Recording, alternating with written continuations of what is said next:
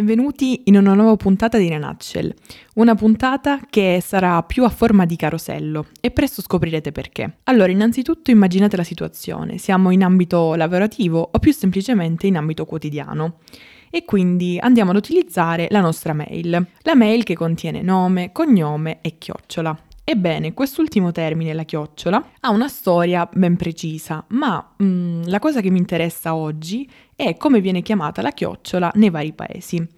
Innanzitutto un po' di storia. Allora, diciamo che la più antica annotazione che riporta questo simbolo è di una traduzione in bulgaro di una cronaca greca.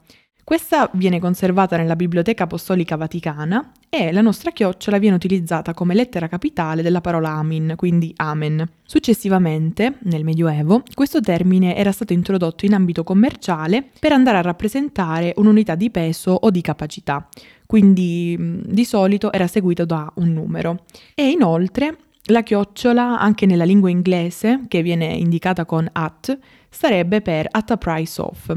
Infatti era presente nella macchina da scrivere Lambert del 1902 e anche nella IBM Selectric del 1961, quindi serviva ad abbreviare questa frase commerciale, At a Price Of al prezzo di. E poi sappiamo che appunto più di recente la sua funzione è quella di corredare la nostra mail.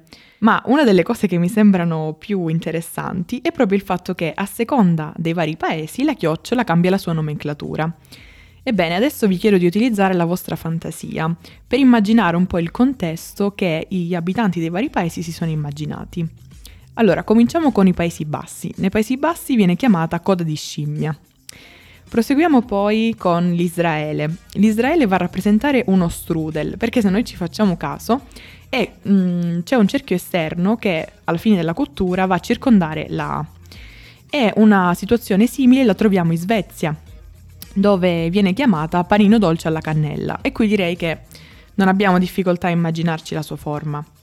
In Kazakistan invece c'è forse quella che, diciamo, una definizione che mm, più cambia il nostro punto di vista, perché noi siamo sempre stati abituati a vederla come una cerchiata, ma se ci facciamo caso potrebbe somigliare anche ad un orecchio per le sue curvature. In Giappone invece vortice di Naruto, quindi per l'omonimo cartone, si va poi in Cina, dove rappresenta una stringa a forma di A, per poi finire in Bulgaria, che uh, viene chiamata appunto lettera scritta male.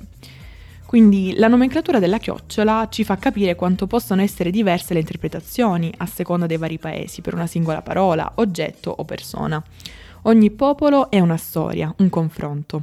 Ed è proprio questa, secondo me, la straordinaria bellezza e potenza delle parole. Le mille culture, con le loro differenze, ci regalano ogni volta una nuova visione sulle cose, uno spunto, un punto di vista diverso, di nuovo un'altra prospettiva.